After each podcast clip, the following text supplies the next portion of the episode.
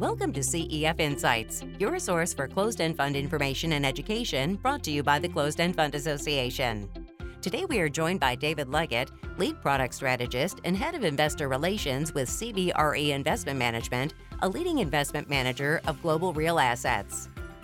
CBRE is sub-advisor to the mainstay CBRE Global Infrastructure Megatrends Fund, ticker MEGI, and New York Life Investment Management is the investment manager of the fund. David, we are happy to have you with us today. Thank you. Pleasure to be here. I appreciate the opportunity.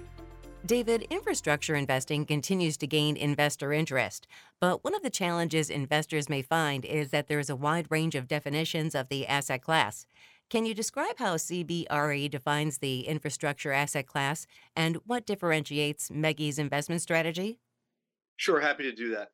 MEGI is a closed-end fund. It trades on the New York Stock Exchange. It's actively managed portfolio it's built around three megatrend investment themes.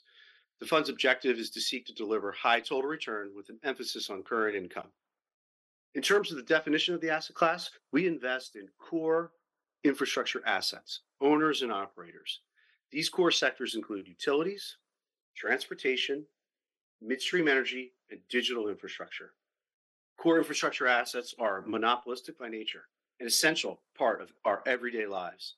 And as a result of their essential nature, the demand drivers are relatively consistent, and cash flow growth is relatively consistent regardless of the macroeconomic conditions. This is an asset class that has delivered mid to high single digit earnings and consistent income growth across a full market cycle. While this might seem boring relative to higher growth equities, our position is that boring is beautiful. MEGI's thematic orientation in my view, is what makes the portfolio interesting is a key differentiator relative to peers. We believe three secular investment themes decarbonization, asset modernization, and digital transformation are reshaping demand for infrastructure assets, which is increasing the required investment in essential infrastructure and therefore enhancing the earnings and income growth potential of the companies we own in our portfolio. One of the important characteristics of closed end funds is a funds distribution policy. Can you please provide a brief overview of MEGI's policy? MEGI pays distributions on a monthly basis. And the fund utilizes a managed distribution policy, which allows the fund to include realized capital gains as well as income in each of its regular monthly distributions. Our goal is to maintain a relatively attractive distribution rate, which over time does not exceed the NAV growth of the fund thereby preserving the fund's capital base and limiting distributions or return of capital. To that end, on July 26th, the fund announced a 15% increase to its regular monthly distribution. The new rate is 12.5 cents per share on a monthly basis or $1.50 annualized. We believe the combination of MEGI's now higher regular regular monthly distribution rate combined with its market price trading at a greater than 10% discount to NAV represents a compelling opportunity for investors today. David, given the market backdrop of persistent inflation and higher for longer interest rates, what are the key factors that support the decision to increase the fund's distribution? The decision to raise the distribution at this time is a reflection of our positive outlook underlying fundamentals of the asset class, as well as global infrastructure's total return potential. There are three key things supporting our high level of confidence in the sustainability of our distribution. Number one, relative strength of earnings and consistent income. Our team is underwriting consistent earnings growth of 7 to 9% over the next two years, with a similar growth potential for underlying income distributions from the companies. Point number two positive inflation sensitivity of infrastructure company cash flows. Inflation management is a hallmark of the asset class. And one of the characteristics we look for in selecting securities for the portfolio is a company's ability to pass through rising costs to the users of their assets. And number three, listed infrastructure valuations are at historic discounts relative to broad equities.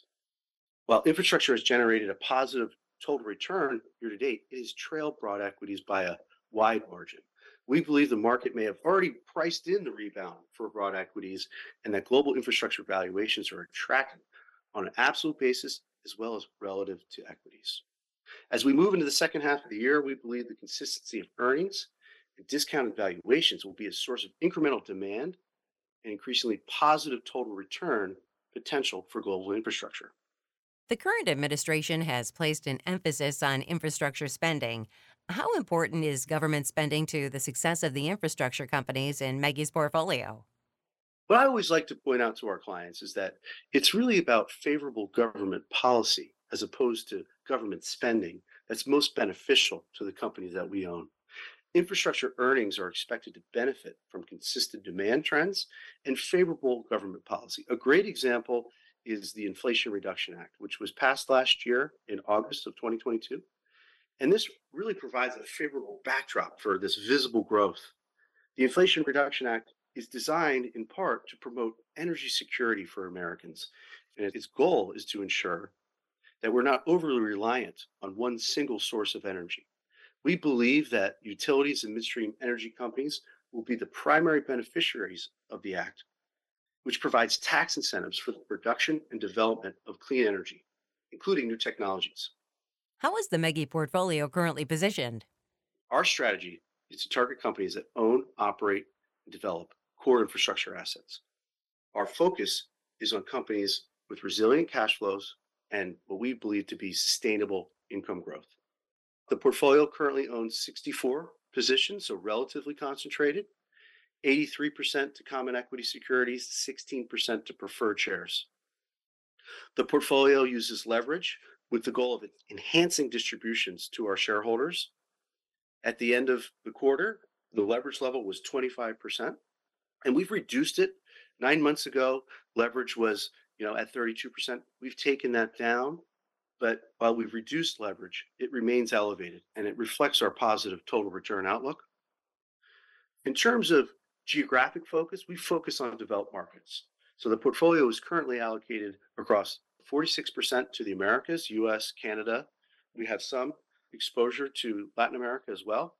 Europe, UK, also the continent, 35% of the portfolio, and the Asia Pacific region, the remaining 19%. In terms of the fund's thematic tilt, decarbonization is the largest thematic sleeve, 56% of the portfolio. The asset modernization, which owns, is approximately 31%.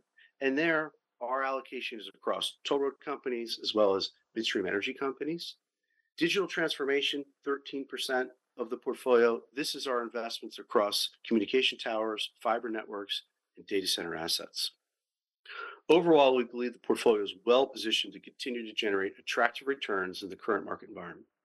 David, how do you see this thematic global infrastructure strategy best positioned in an investor's diversified portfolio?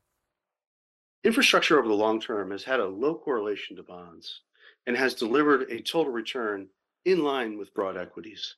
As a result, many clients utilize the equity portion of their portfolio as a funding source.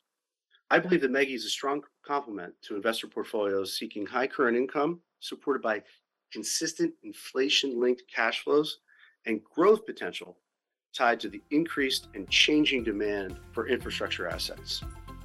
David, thank you so much for taking the time to share your thoughts with us today. You're welcome. I appreciate the opportunity. And we want to thank you for tuning in to another CEF Insights podcast. For more educational content, please visit our website at www.cefa.com. This material is not and is not intended as investment advice, an indication of trading intent or holdings, or the prediction of investment performance. All fund specific information is the latest publicly available information. All other information is current as of the date of this presentation. All opinions and forward looking statements are subject to change at any time. New York Life Investment Management and CBRE Investment Management disclaim any responsibility to update such views and or information. This information is deemed to be from reliable sources. However, NYLIM and CBRE do not warrant its completeness or accuracy.